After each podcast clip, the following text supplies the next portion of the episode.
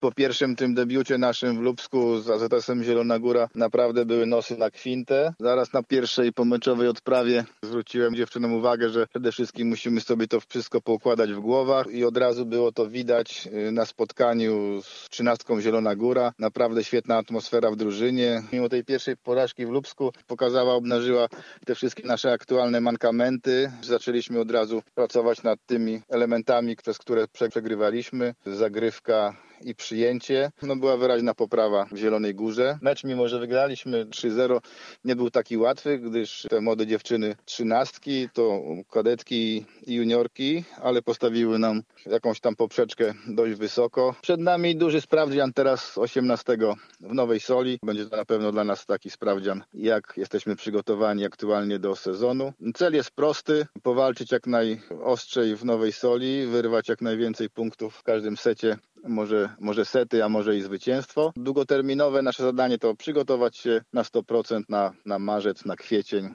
bo to jest nasz cel, tam powalczyć w playoffach i ewentualnie w barażach. Jesteśmy optymistycznie nastawieni. Trenuję bardzo dużo dziewczyn, żeby dostać się do tej czternastki meczowej. Naprawdę trzeba się starać na treningu, żeby nie siedzieć na trybunach, tylko na ławce na meczu.